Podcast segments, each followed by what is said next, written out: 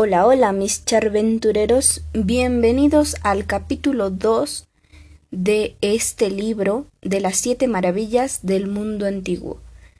Dejamos atrás el templo de Zeus en Olimpia para irnos a una de las maravillas más hermosas del mundo, el templo de Atenea. No se lo pierdan por nada. Saludos para Melanie Evaristo. Comenzamos. Capítulo 2. Efeso. El día previo al nacimiento de Alejandro. La mañana fría y descolorida con su gris luz norteña había preservado las gotas de lluvia en la ventana. Amaranta miró a su abuela dormida. Tenía un sentimiento de gratitud que no sabía cómo poder expresárselo. Luego subió a cubierta y mientras la nave surcaba el mar, rumbo al Asia Menor, acarició la piedra que depositaría en el pantano de Efeso a su llegada. Aquella era una piedra recogida en Olimpia, la que tomó del suelo tras colocar la rosa en el taller de Fidias. Era una pequeña piedra redondeada por las aguas del Cladios. La puso en uno de sus bolsillos del pantalón antes de partir, para realizar otra ofrenda ritual y mágica, tal y como lo hiciera la protagonista del libro Las siete maravillas, que ella leyó casi con devoción, y que ahora imitaba. Mientras el labranda se acercaba a Turquía, recordó con amargura que no se había despedido de Emilio, y él había sido tan amable. Pero como no llegó a la hora acordada, optaron por zarpar. Se prometió, sin embargo, escribirle tan pronto pudiera. Sonrió al pensar que, en sueños, las gotas de agua le han dado ya al menos tres amigos. Crom, el capitán del yate, Platón, su primero de a bordo, y un arqueólogo algo despistado, Emilio Juste. Sin olvidar, claro, a Mike, el simpático perro griego. Su imagen en el vidrio le pareció atractiva, quimerista. Se gustó. Se entretuvo en la forma de su mirar, en la mirada que el vidrio le devolvía, y se dijo que ésta era lo más atractivo de su persona, como ingenua y sabia a la vez. Las gotas de lluvia tan redondas y plenas reflejaban a la Ciudad de México. Era una ciudad de luces y agua que en nada se parecía al mar Mediterráneo. Quizá su abuela le cumpliría la promesa. No podía dormir. Quería seguir entre el libro mágico y sus sueños de aventuras. Se quedó mirando otra vez las gotas de lluvia, a una de ellas en particular, una redonda y que tenía irisados los bordes, igual que un papel japonés. Poco a poco se sintió entrar en aquella minúscula porción. El día a bordo de la branda comenzó con una visita al fondo del mar. El agua clara de la caleta era como de cristal transparente, por lo que valía la pena bucear en pos de navajas, almejas o uno que otro caracol. El desayuno puede tomarse sobre la cubierta o en la playa, señaló Esplatón, invitando a las damas a que realizaran la elección a su entero antojo. Había construido un horno de piedra muy rústico, algo más que una parrilla para asar, pero lo suficiente para dorar panes a buena temperatura. Navegar en yate por las costas turquesas de Turquía y las islas griegas del Egeo es una fiesta para recordar. Amaranta tenía momentos de felicidad plena en los que daba gracias a la vida por permitirle la andanza. Sintió que cada acto era una isla de tiempo, un mundo en sí mismo, un mundo en el que cada palabra se dice solo por el momento, cada mirada tiene un único significado, cada contacto carece de antes o después. El destino puede ser una caleta idílica, un lugar donde uno dice aquí me quedaría a vivir por siempre. Por la tarde encendieron un fuego en la playa y armaron las tiendas de campaña entre las ruinas de un pueblo pirata que debía remontar su existencia al tiempo de los fenicios. Desde una loma vecina podían adivinarse los ojos vigilantes que una vez escuadriñaron fuera y a lo lejos al mar. Mujeres que esperaban a sus hombres, hijos que ya no tendrían padre o las lágrimas de felicidad al ver que la embarcación volvía sana y salva a puerto. ojos de fantasmas. ¿Piratas? El Mediterráneo siempre ha sido una cueva de piratas, aseguró Esplatón, que se había colocado el parche en el ojo derecho. Dirás un mar de piratas, propuso Amaranta. Es lo mismo. Rieron. Parados en lo alto del montículo y con ayuda de los binoculares, miraron el poblado. Era un pequeño pueblo de la isla de Naxos. Habían recorrido una docena de islotes y cayos, con la idea de llegar a Efeso al día siguiente. Pero la abuela prefería que la navegación fuera diurna y que, de ser posible, la cama no flotara cuando ella dormía. Al igual que Fidias, ella amaba la tierra firme. Así que tras armar el campamento por la noche, fueron a la taberna local con la intención de cenar. Durmieron en sacos abrigados, a pocos pasos de la rompiente, y muy temprano por la mañana, en la madrugada casi sin luz, volvieron a emprender ruta, esta vez ya con rumbo a Turquía. A medio camino, cercano el mediodía, despejó y los resplandecientes rayos del sol del Egeo hicieron acto de presencia.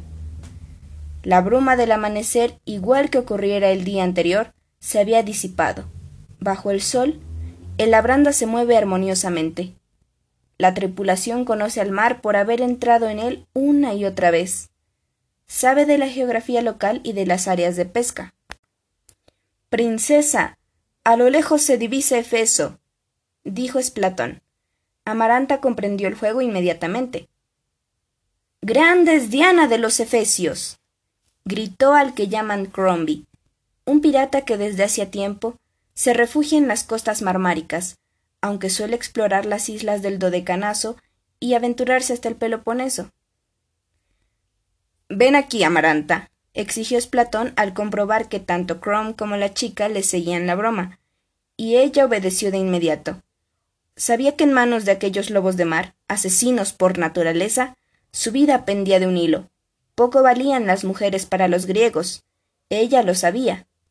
Quizá aquellos dos piratas pedirían rescate por las dos, o tal vez ni siquiera eso. Sonrió a las gotas de lluvia atrapadas por el cristal, y pensó que sus fantasías de adolescente no eran tan fácilmente domesticables como ella hubiese querido. Aquella que ves allá es Samos, la isla donde nació Pitágoras, y la de más allá tal vez necesites el catalejo para verla. Es Delos. Amaranta miró por los binoculares a los que Platón llamó en broma catalejos, pero con la distancia lo único que ella podía percibir era una saliente en el mar, muy borrosa. ¿Qué ocurrió en Delos, piratas Platón? quiso saber la princesa. El lobo de mar se acomodó el gorrito y se dispuso a narrar. La tentación mitológica pudo más que su pasión lúdica.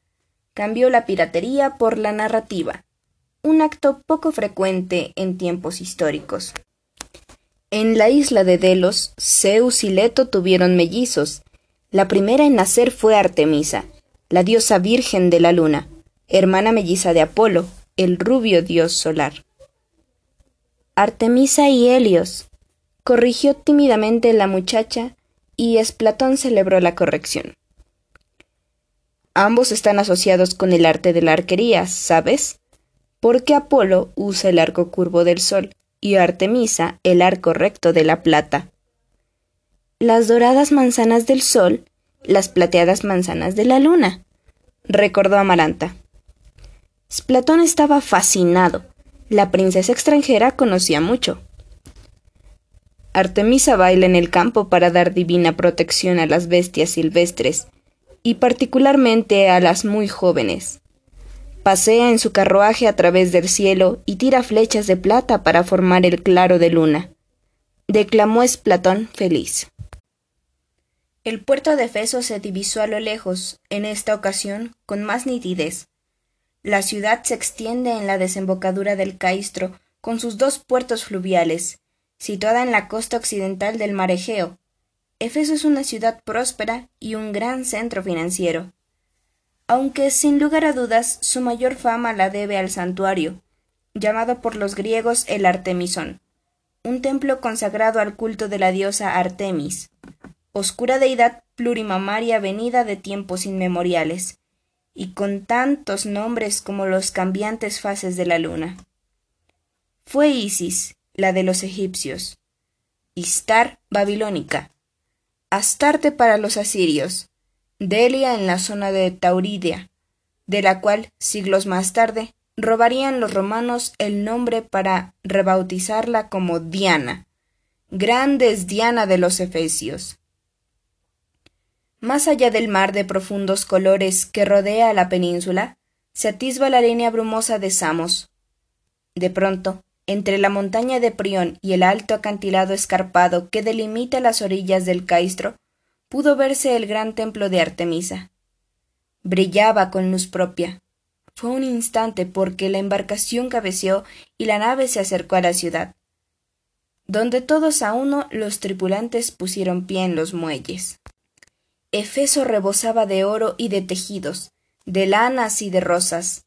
Era una ciudad indolente, donde se celebraba públicamente a las cortesanas en el templo de Afrodita Etaira, un ritual por demás similar al desarrollado a las afueras de Babilonia donde las mujeres dedicadas al culto de la mandragora dedican noches enteras a la hieropornia, la prostitución sagrada. Pensó Amaranta recordando fragmentos del libro que ella amó y que ahora es su árbol de cabecera. ¿No podremos hacer nada para detenerlo? preguntó a su abuela. No, mi amor. No se refería a las costumbres femeninas de la época, Sabía que muchos de los hábitos antiguos horrorizaban a las buenas conciencias de su tiempo con solo escuchar que las mujeres griegas ejercieron la prostitución gratuita para venerar a una de sus diosas asiáticas. Sin embargo, a lo que ella se refería era al incendio, al terrible incendio que ocurriría la noche del 21 de julio del año 356. Nada podemos hacer, princesa, para ellos no somos más que sombras transparentes. Explicó Crom y Amaranta comprendió perfectamente. Podían volver al siglo IV antes de Cristo, pero nadie podía cambiar la historia. Bajaron en el puerto más céntrico y como movidos por una afinidad que sólo podrá llamarse embrujo, comenzaron a caminar rumbo al templo. Los efesios llevaban túnicas de color lila, transparentes e impúdicas vestimentas de lino color violeta, hilado en la rueca, tejidos teñidos en púrpura de la isla de Sicilia, o de azafrán, mercado por fenicios desde tiempos inmemoriables. Cubrían sus espaldas con el color amarillo manzana y blancos y rosados mantos, o con paños de Egipto del color del jacinto, decorados con los resplandores del fuego y movedizos matices persas con fondo escarlata y granos de oro. Efeso en el año 356 a.C. es una población deslumbrante. La multitud se aglomera en las calles para acudir a los templos magníficos o realizar tareas en los edificios públicos. Amaranta pidió que caminaran despacio, pues quería observar cuanto ocurría dentro de las casas y villas cercanas vio la salazón de pescados, la limpieza de alfombras, el juego de los niños tan inmemorial como siempre. Avanzaron hasta llegar al recinto sagrado. A diferencia de otros santuarios, el Artemisón difiere porque dentro del patio espacioso hay un edificio de mármol cuidadosamente decorado con la fachada cuyo frontis triangular muestra la plateada manzana de la luna. El área exterior sirve tanto para mercado como para institución religiosa, pues en ocasiones especiales se realizan festejos al aire libre en honor a la diosa. Y por lo general es un sitio atestado.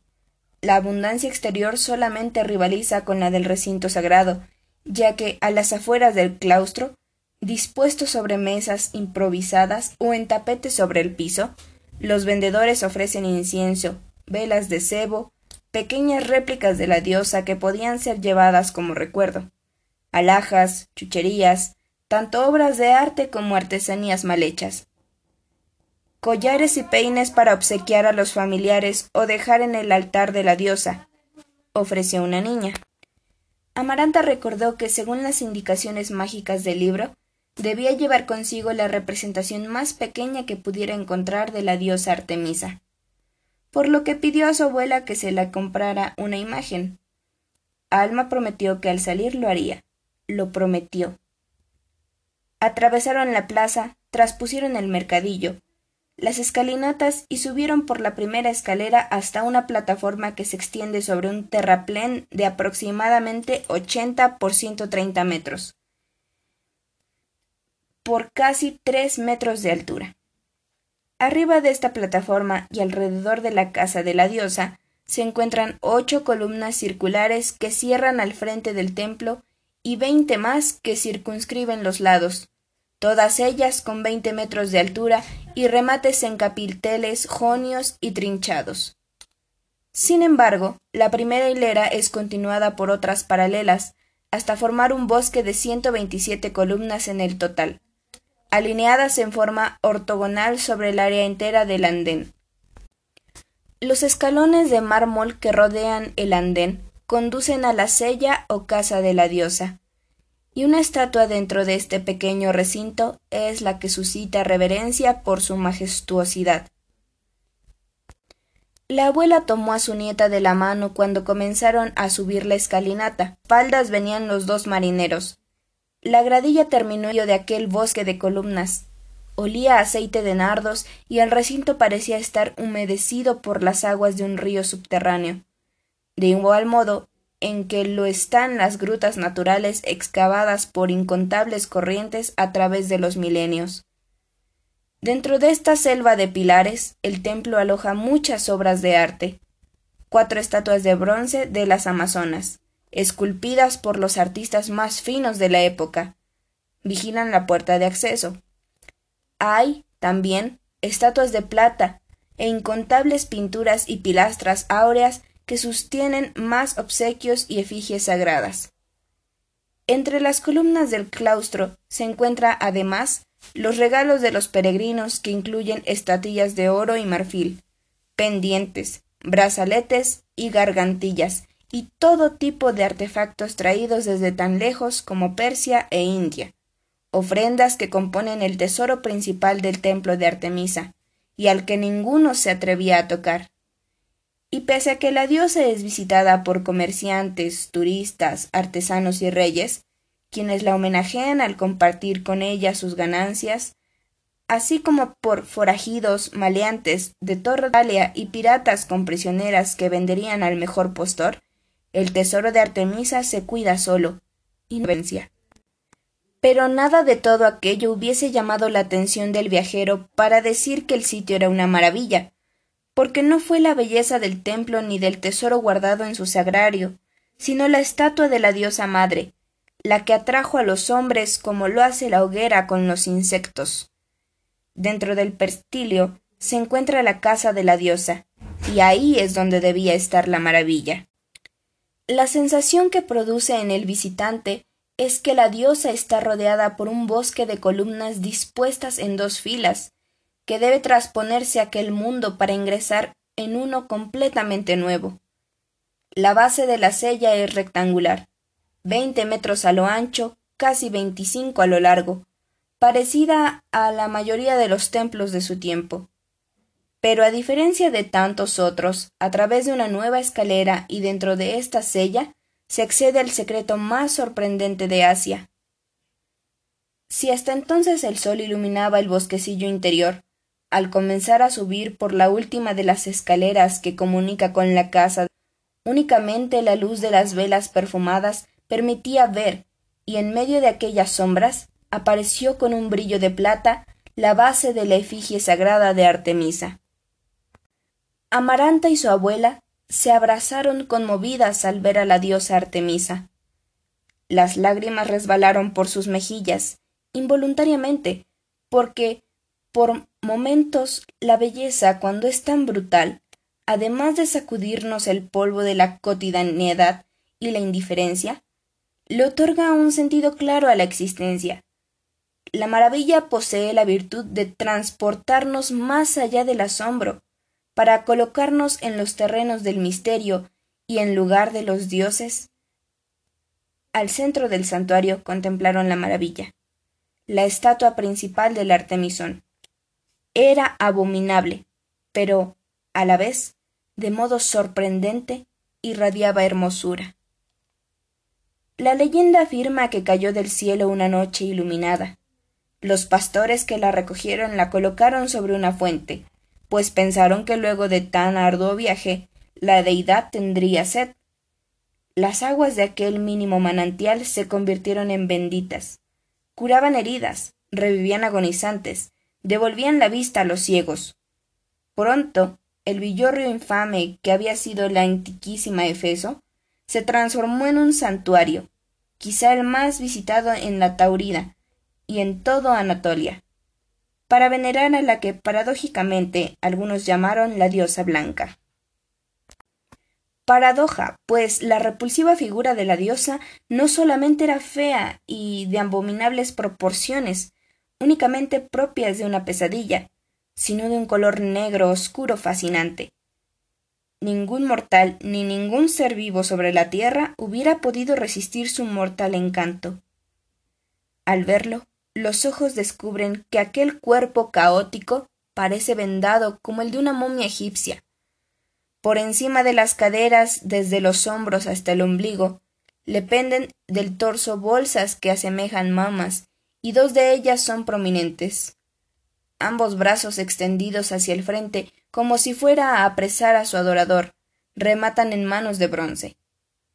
El rostro, en cambio, y en forma contradictoria, es la típica cara de una muchacha helénica, y aunque mira sin expresión, son sus ojos melancólicos, expresivos en los que se le descifra como soñadora, lo más atractivo de su persona pétrea y divina, ojos de lluvia y mar. Entre sus cabellos sobresale un objeto cilíndrico que recuerda a una torre rodeada con puertas. La cabeza está circuida dentro de un disco parecido a un halo, y en lo interno de este disco aparecen cabezas de animales que repiten los vendajes de momia. Parece una escafandra, señaló la abuela. O el casco de un astronauta, murmuró Amaranta. Curiosos animalejos reptan por el cuerpo de la diosa, venerándola con su mirada, sin importarles siquiera la presencia humana. Las sabandijas trepan hasta el pelo y allí quedan petrificadas. Ya secas, algunas se desprenden para caer en las turbias aguas de la fuente estas aguas benéficas, según decían. A pesar de la congregación, se sintieron a solas y admirando a aquella diosa mediterránea y asiática, reina del subterráneo y del misterio. Porque frente a la estatua de Artemisa, pronto se percibe que la deidad interroga, rapta, y quien la contempla se descubre de súbito como flotando en un sueño. Alrededor la oscuridad y al centro de una luz terrible una sabe que en ese territorio la diosa caza, que el visitante es la presa, y es lo único existente. Iba a escribir más tarde Amaranta en su diario. El cuerpo de la diosa es de piedra negra, solo la cara posee colores pálidos. El altar triangular ha sido también tallado en aquella singular roca negra que, que forma el cuerpo de la deidad. Así, también lo han sido las mesas, hechas con losas del mismo material y perforadas con agujeros regulares a espacios medios, donde se deja correr la sangre de las víctimas. De las paredes penden amplias hojas de acero con empuñaduras de oro que se usan para degollar, por lo que el suelo está lleno de vendas ensangrentadas y manchas de holocaustos. Las costras se extienden por las dos telas puntiagudas de la piedra sombría.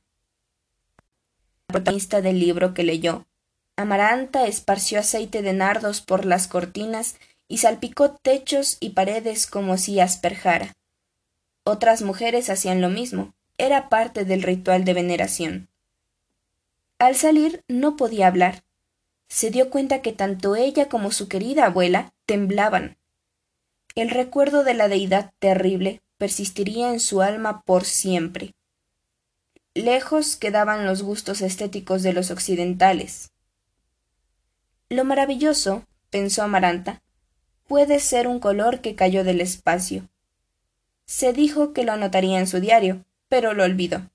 Solo años después, cuando la luz de los días iba convirtiéndose ya en sombra, recordó a la negra Artemisa y paradójicamente la llamó madre. Fue ese día cuando recordó que existen colores en el universo, que el hombre es atún incapaz de imaginar. Mientras la nieta caminaba de espaldas, alejándose del santuario, sin querer ofender a la diosa, o quizá cuidándose de no ser atacada por la retaguardia, la abuela compró la figurilla sin decir nada, a pesar de que Amaranta lo había olvidado.